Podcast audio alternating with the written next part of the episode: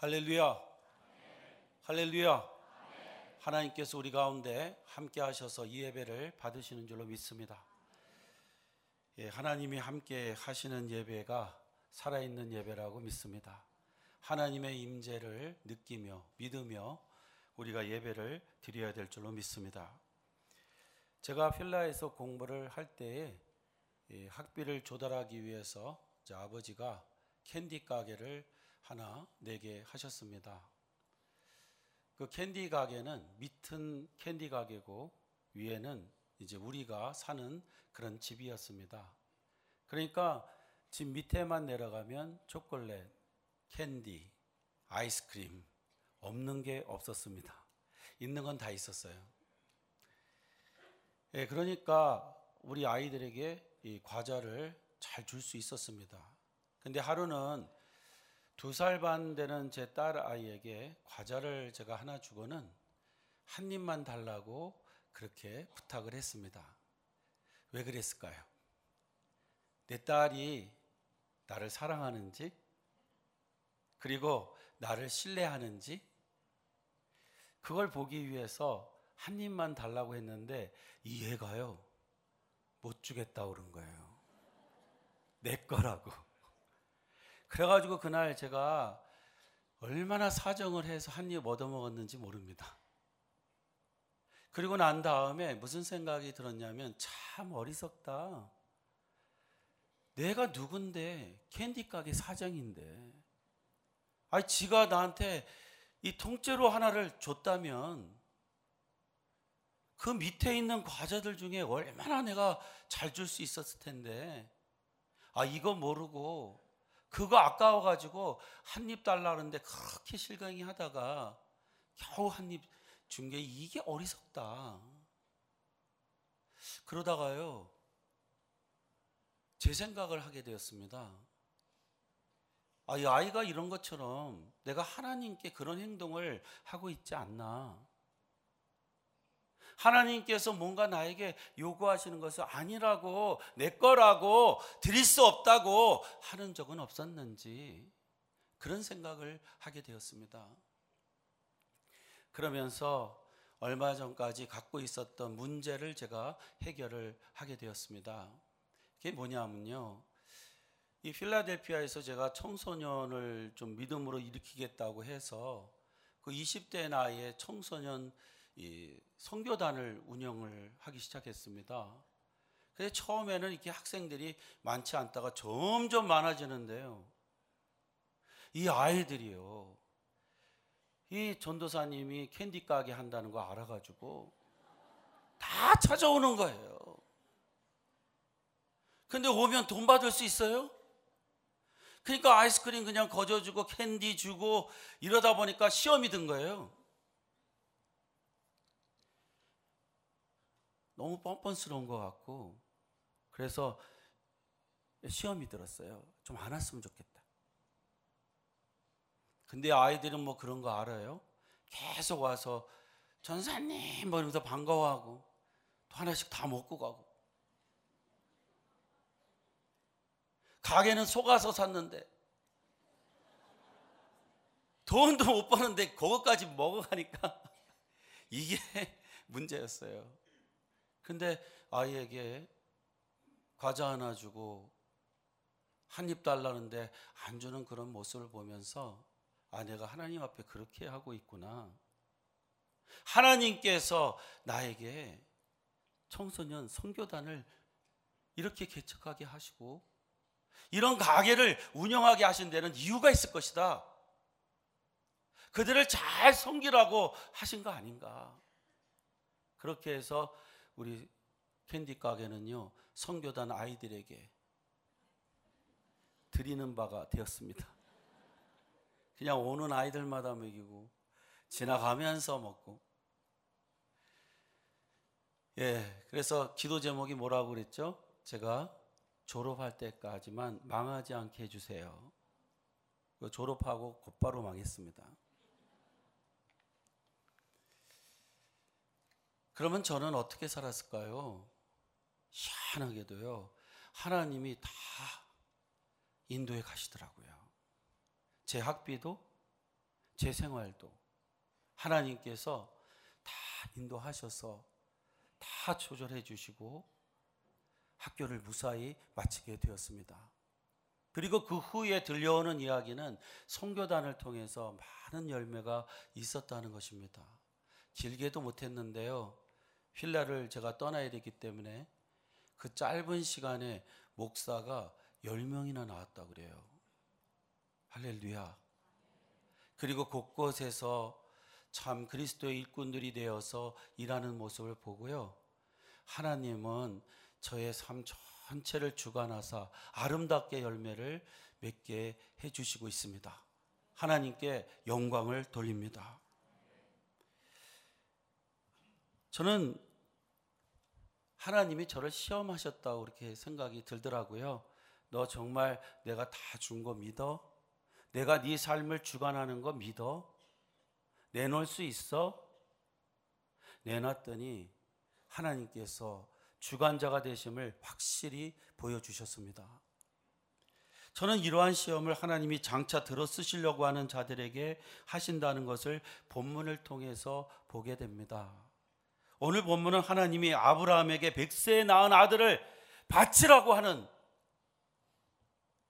그런 시험을 하셨다는 것으로 시작되기 때문입니다. 왜 하나님은 아브라함을 테스트 하신 것일까요? 그가 과연 믿음의 조상이 될 수 있는지, 과연 하나님께 영광을 돌릴 만한 사람인지, 그것을 테스트 하신 것입니다. 이런 것을 볼 때 우리에게 믿는 사람은 언제나 축복을 받기 전에 시험을 하신다 하는 것을 발견하게 됩니다. 하나님께서 뭔가 이루시기 전에 반드시 우리를 테스트 하시는데 뭐냐?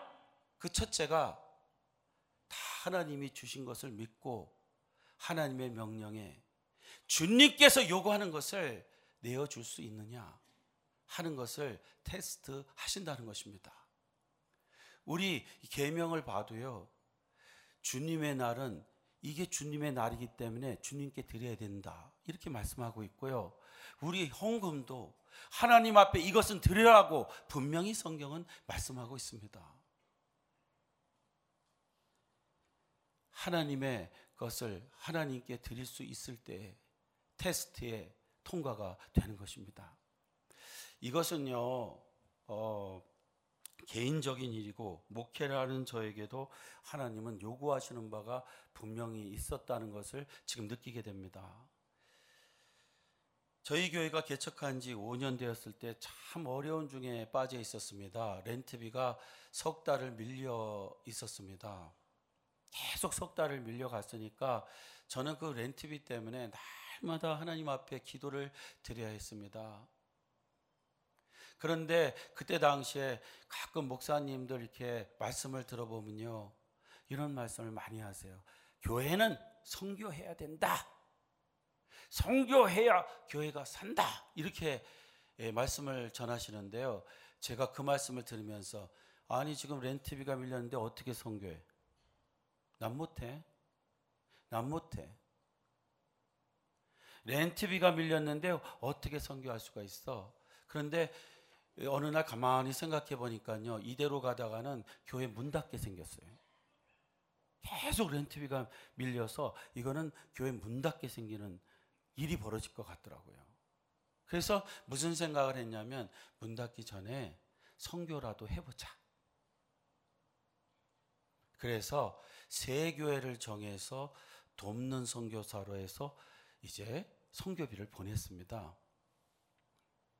그랬더니 어떤 일이 벌어졌냐면 석 달치 렌트비 밀린 거는 똑같이 있는데 더 밀리지는 않더라고요.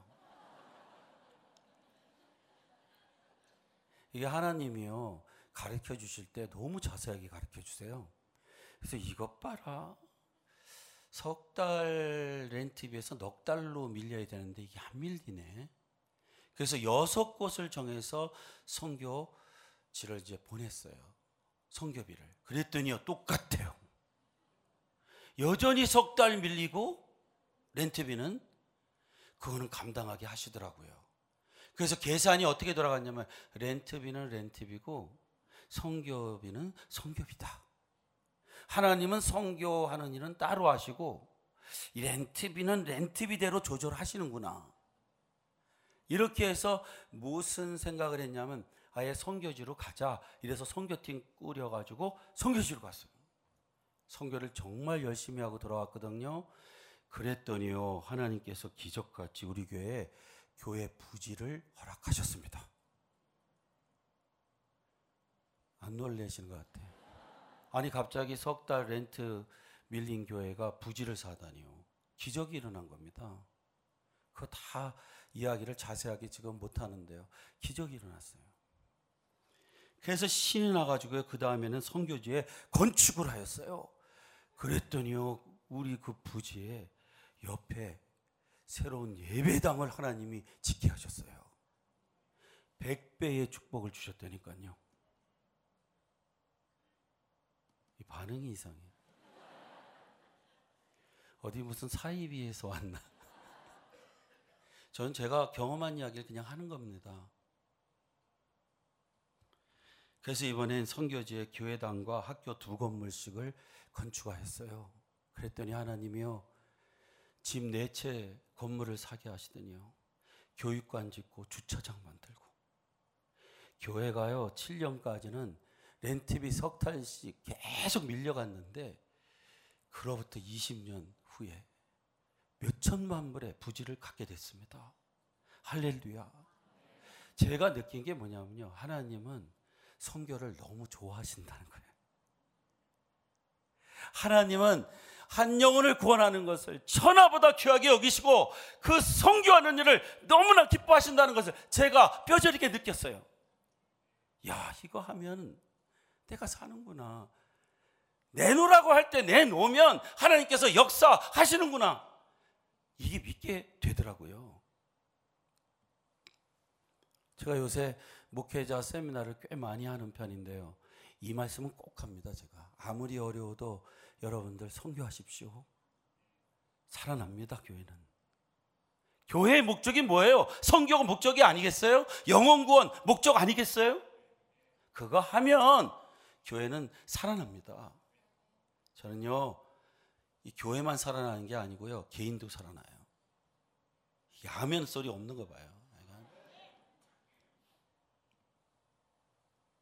우리 교회 장로님 한 분이요, 류마치성 이 관절염이 생겼어요.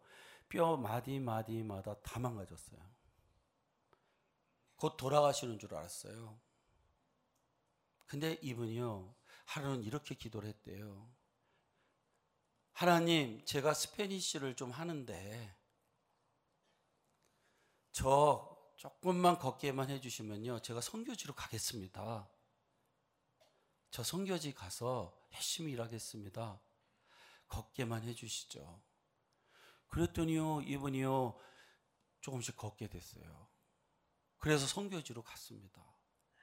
성교지로 가서는요, 걷는 게 아니라 이렇게 좀 뛰어 다니시더라고요. 몸이 났어요, 많이. 그 다음에 가는데 이제는 날라다니시더라고요. 하나님이 고쳐주셨다니까요. 믿으셔야 됩니다. 하나님 성교 좋아하세요. 근데 이런 일만 있는 게 아니에요. 분명히 남가주 사랑의 교회도 많은 분들이 경험했을 이야기라고 생각합니다. 어느 사람은요, 직장이 안 되어서 고민을 했는데, 성교를 가면서 이렇게 기도했대요. 하나님, 제가 방법이 없어서 성교를 가는데, 주님께서 불쌍히 여기셔갖고 저에게 직장을 허락해 주세요. 근데 어떻게 됐을까요? 선교 중에 가서 연락받았어요. 직장 됐다고. 학교 선생 apply 했었거든요. 그 됐다고 연락이 왔어요. 할렐루야. 어떤 분은요, 가게가 잘 안 됐어요. 근데 문 닫아 놓고요. 선교하고 돌아오니까 빚철기에도 잘 된대요. 사이비 같아요?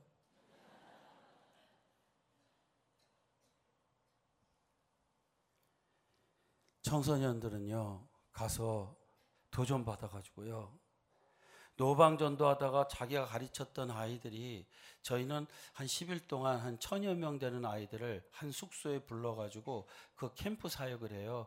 애들하고 먹고 자고 하면서 가르치는 일을 하거든요.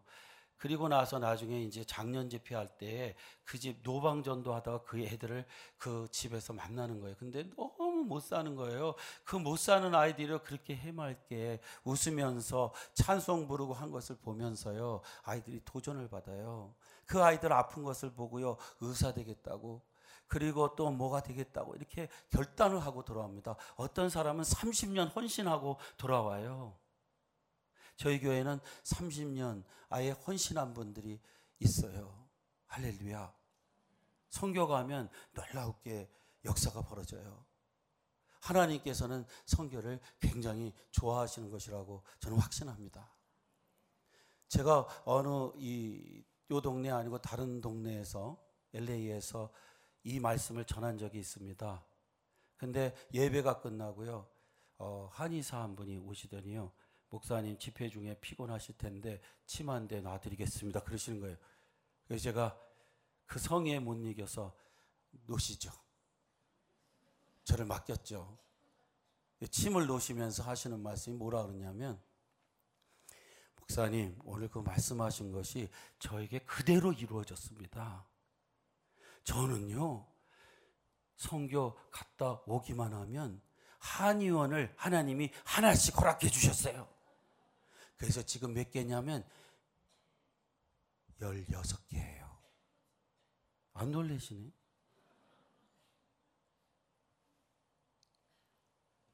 제가 뭘 지금 말씀드리려고 하는 겁니까? 우리 성도를 향해서 성교해 땅 끝까지 이르러 복음을 전해. 그러면 내가 네 삶을 책임져 줄게. 이거잖아요. 너의 가장 귀중한 것을 내 명령에 순종하기 위해서 내놔봐. 내가 너의 삶을 복을 줄 거야. 채워줄 거야. 이 말씀이잖아요. 믿으십니까?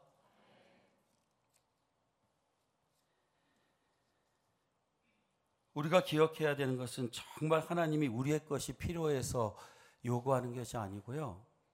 정말 하나님을 우리가 신뢰하는지, 정말 믿는지, 이것을 보시기 위함이죠.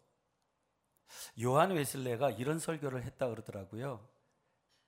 회개는 다른 것 보고는 모르고 이 주머니가 회개되어야 회개하는 거다. 내 마음이 있는 곳에 보물이 있는 거고 보물이 있는 곳에 내 마음이 있는 거야. 믿습니까? 하나님의 나라를 위해서 아낌없이 자기의 것을 내놓고 사용할 때 하나님은 우리의 모든 부족을 채우시고 믿음을 보시고 역사하신다는 것을 믿으셔야 될 줄로 확신합니다.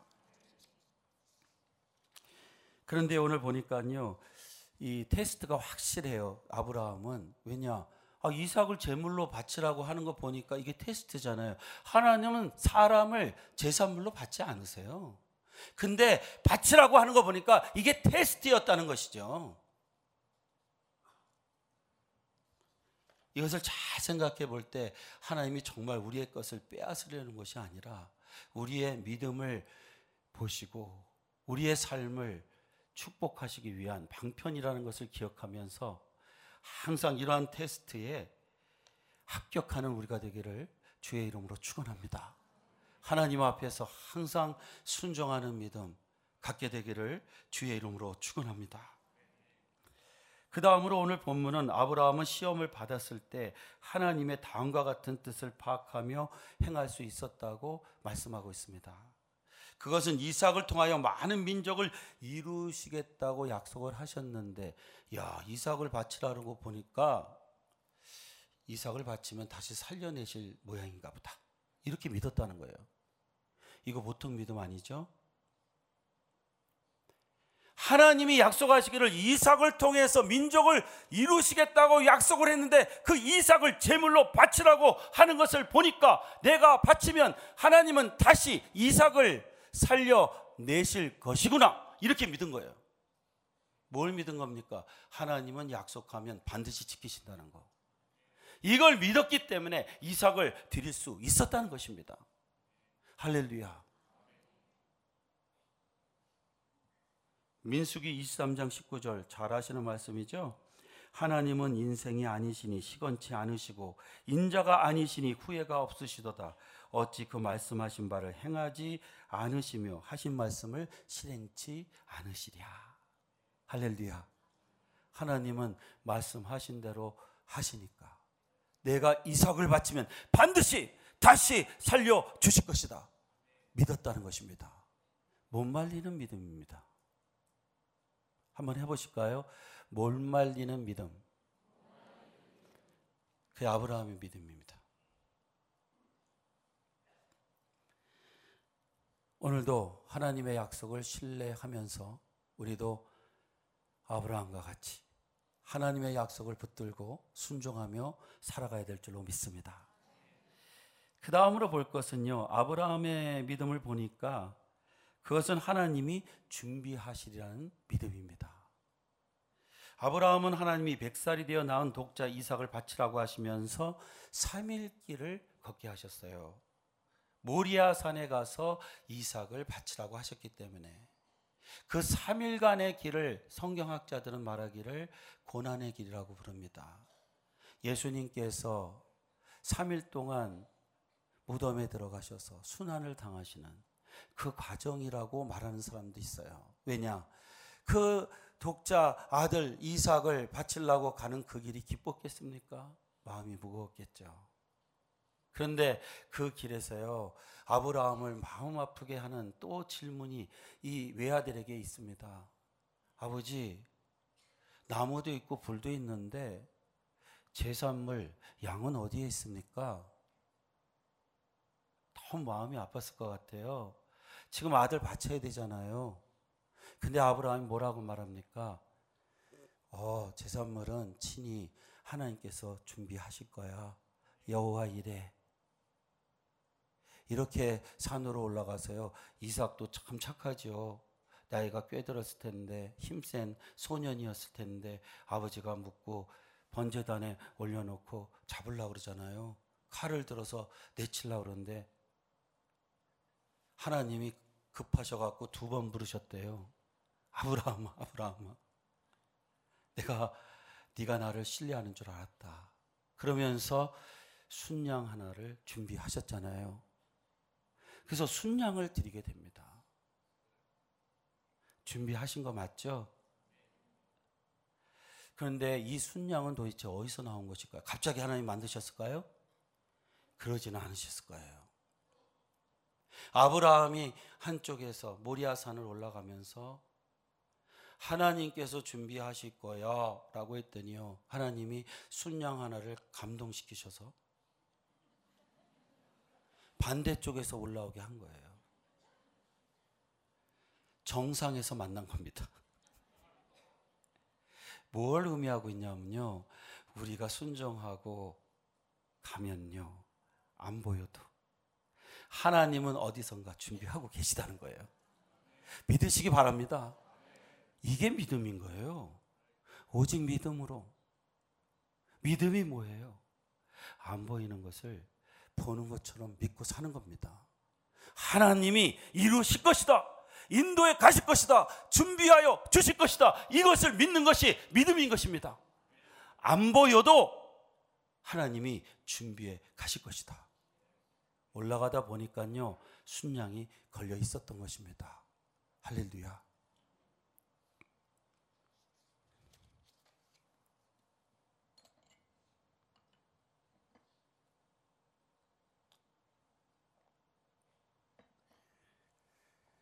제 이야기를 하나 드리겠습니다. 예, 저는 신학교 시절에 아주 가난에 허덕였다고 이렇게 말씀을 드렸습니다. 그때 당시에 저는 봉제사로 지내며 야간 신학교를 다녔습니다. 낮에는 일하고 밤에는 공부를 하는데 아무래도 이렇게 공부하면 미래의 내 성도님들이 너무 불쌍할 것 같아가지고 이제 일을 끊고 살고자 했습니다. 저는 그렇게 살면 하나님이 저에게 엘리야의 기적을 일으켜 주실 것이다. 이렇게 믿었어요. 근데 그런 기적은 안 일어났습니다. 아침마다 어, 집 앞에 나가서 고기가 있나, 떡이 있나 살펴봤지만 그런 건 없었어요. 그때 당시 어떻게 살았냐면 교회 전도사 파트타임 전도사에게 주는 400불 가지고 살았는데요. 400불 가지고 또 살 수 있었던 방법이 예, 제가 사는 집이 아주 놀랍게 하나님께서 길을 인도해 주셔서 노인 아파트에 20대 초반의 청년이 들어가 살게 됐어요. 그러니까 친구가 다 로즈 뭐 이런 사람인데요. 아, 80 막 이렇게 되신 분들이에요. 그래서 뭐 hi 뭐 이러면서 지내다가 안 보이면 이제 가신 거예요. 돌아가신 거예요. 예. 그 노인 아파트에 살았기 때문에 135불을 이제 렌트비로 냈어요. 그때 당시에도 렌트비가 400불은 넘었거든요. 1980년대였기 때문에 예, 그때도 예, 400불은 넘었는데 노인 아파트에 들어가서 135불을 냈어요. 제 번호가 101 그러니까 101 룸 넘버가 그랬습니다. 어, 그리고 11조 40불 내고 10불은 나누어서 주일원금 드리고 차 보험 내고 가스비 내고 전사가 월급을 받았으면 책은 읽어야 되니까 50불 떼가지고 책 읽고 없는 책은 이제 가서 읽고 먹는 양식은 30불이었습니다. 30불 갖고 어떻게 한 달을 살았을까요? 기가 막히게 제가 계획을 했어요. 30불 가지고 이지방 라면 두 박스를 샀어요. 한국 라면 없었어요, 그때 당시에. 근데 마켓끼리 전쟁이 붙어가지고 항상 라면이 쌌어요. 3불 99. 그래서 두 박스 샀어요. 그리고 이 베지터블을 먹어야 되잖아요. 사람이면. 그래가지고 B8 주스, 베지터블이 8가지 들어간 주스를 사가지고 4분의 1씩 정확하게 더 먹으면 큰일 나요. 4분의 1을 그렇게 마셨어요. 그리고 기름진 것도 먹어야 되잖아요, 제가. 그렇죠? 그래서 기름 많은 그 멕시코 음식 브리또, 브리또를 사가지고 그것도 절반 딱 더 먹으면 안 돼요. 이 예산에 안 맞는 거예요. 그렇게 먹기로 했습니다. 그러니까 라면은요, 제가 뭐 한 16가지로 너무 지겨워가지고 바꿔서 해먹는 법을 터득을 했고요. 그리고 그 다음에 작전이 뭐냐면, 목사님이 신방 가자 그러면 무조건 가서 많이 먹는다. 이게 제 작전이었어요. 그런데 신방 갔다 오기만 하면 제가 야단을 맞는 거예요. 너무 많이 먹어가지고 목사님이 하시는 말씀이 채통 좀 지켜라. 전사가 돼가지고 어떻게 이렇게 많이 먹냐? 근데 배고픈데 뭐 먹어야 되잖아요. 그게 작전인데. 그래서 우리 성도님들 누가 어디 가서 많이 먹으면요 절대로 야단치지 마십시오. 사정이 있는 거예요. 사정이 있는 겁니다. 제가 얼마나 배가 고팠냐면요. 그렇게 먹으니까 너무 허기지더라고요. 그래서 신학교에 이렇게 이제 가서 야간 신학교니까 11시 정도에 끝이 나요. 그러면 10시 반부터 너무 배가 고픈 거예요. 너무 배가 고픈 거예요. 그러면 어떤 현상이 일어나냐면요. 그때 제일 생각나는 이상하게 사람이 금식하거나 이렇게 배가 고프면요. 생각나는 음식이 꼭 있는 것 같아요. 근데 제가 생각나는 음식은요. 켄터키 프라이 치킨. 이게 생각나는 거예요. 너무 먹고 싶은 거예요. 근데 나중엔 냄새가 나는 것 같아. 어디서. 그러더니요, 이제 나중에 그 현상이 뭐냐면 끝날 때쯤 되면요, 이 치킨 날개가 왔다 갔다 날아다녀요. 이렇게 막 날아다녀요. 너무 배가 고픈 거예요. 그러면요, 제가 이제 무슨 생각을 하냐면 내 주머니를 뒤져요. 그러면 20불도 나오고 15불도 나와요. 그거는요, 제가 20불 남았으면 20일 양식비고 15불 남았으면 15일 양식비예요. 이런 생각을 해요. 이거 오늘 치킨 다 사 먹고 그냥 금식할까? 이런 생각을 했다니까요. 그리고요, 딱 끝나면요, 잽싸게 냄새라도 맡고 가자. 그리고요, 치킨집으로 가면요, 이제 문 닫고 청소해요. 그러면 치킨 냄새하고 비누 냄새가 이렇게 어우러져서 이상한 냄새가 나는데 그 냄새를 맡고 집으로 돌아갔습니다. 그러던 어느 날 추수감사절이 왔습니다. 추수감사절 때마다 목사님들이 설교를 하시더라고요. 한 해의 감사를 휘청하게 하나님께 드려야 된다.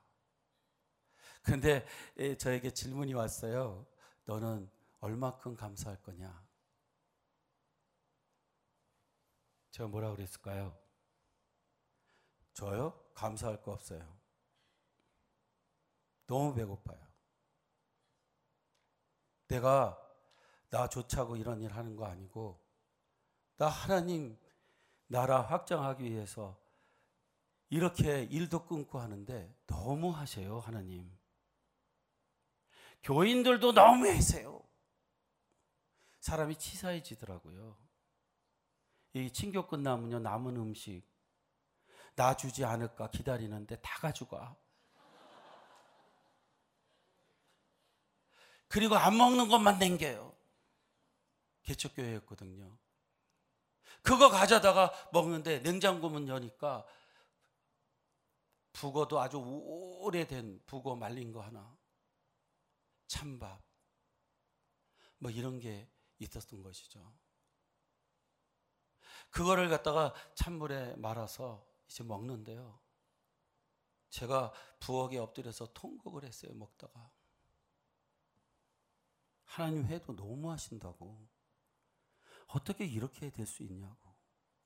그리고 내가 가르치는 그 학생들, 먹기는 무지무지 잘 먹는데, 우리 집 와서 그 없는 라면 막 먹고, 한 번도 사다 놓은 적 없고, 어떤 집은요, 전사님에게 배워야 되는데, 우리 아이는. 두 달만 맡아줄 수 있냐 그러는데 제가 기절할 뻔했다니까요. 걔는 막 라면을 먹는데 막 세 개씩 이렇게 끓여 먹어. 제 양식은. 그래가지고 하나님께 제가 삐져갖고요. 편지를 썼어요. 하나님 아무래도 제가 편지 좀 써야 될 것 같아요. 그리고 예, 편지 너무 제가 힘들고요. 하나님 저한테 너무 하신다고 그래서 편지를 이제 써내려 갔어요. 한 석 장쯤 썼어요. 막 눈물을 거다 막 떨어뜨리면서 너무 하세요. 진짜 너무 하세요. 그러면서 막 편지를 썼어요. 그런데요. 어, 네 장쯤 쓰려고 하니까 이런 음성이 들리더라고요. 너 많이 변했다. 정씨가 너 많이 변했다. 제가요? 제가 왜 변해요? 충성하려고 그러잖아요. 아니, 너 이전에 내가 저기 브라질 상파울로에서 너 갈 바를 몰랐을 때 내가 너를 구원시키고 내가 너를 주의 종으로 불렀을 때 네가 뭐라 그랬니? 목숨을 다하여 나를 구원하신 하나님을 위해서 일하겠습니다. 이렇게 말해놓고 야 조금 배가 고프다고 섭섭해.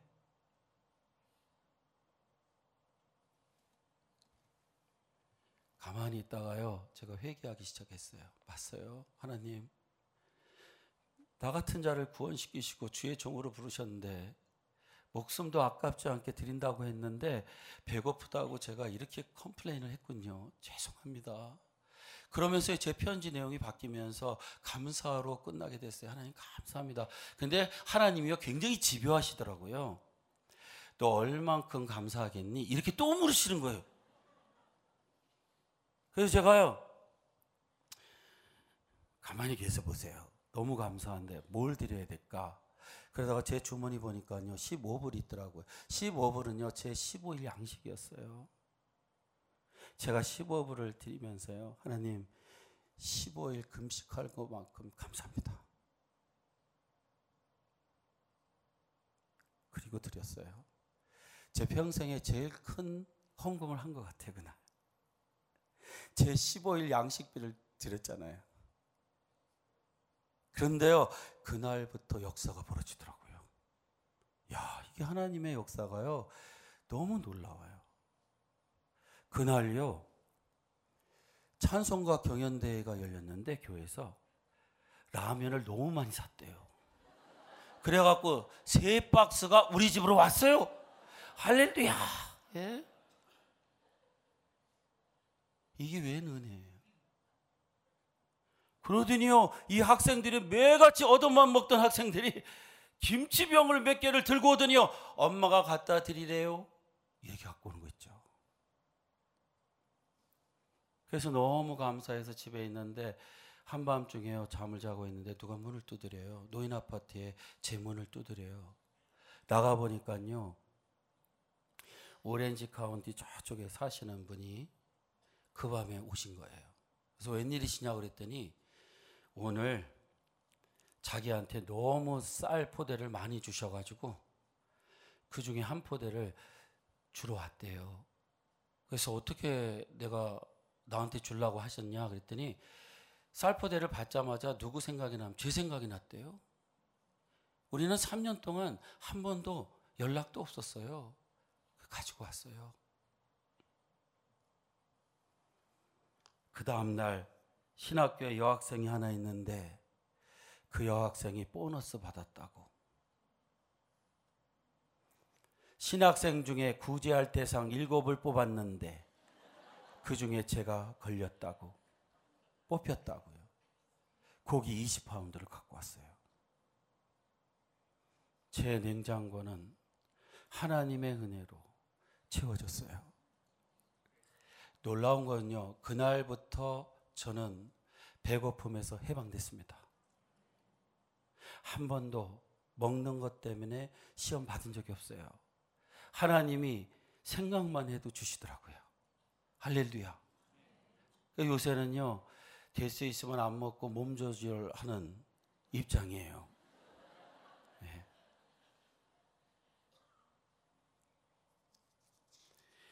그리고요, 그 고기 가지고 온 여 청년, 제 와이프가 됐어요.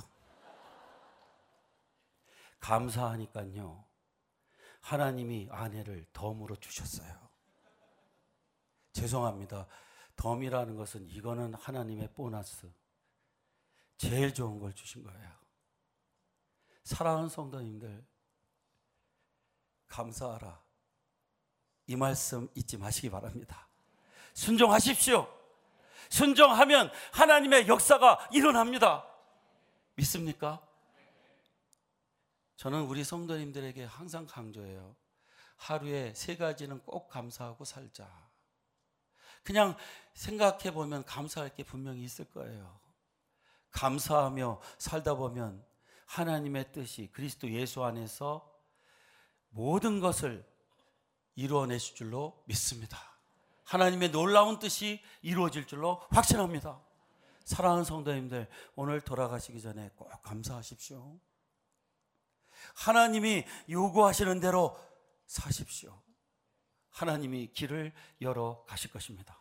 평생에 주님을 찬양하게 될 줄로 믿습니다. 기도하겠습니다.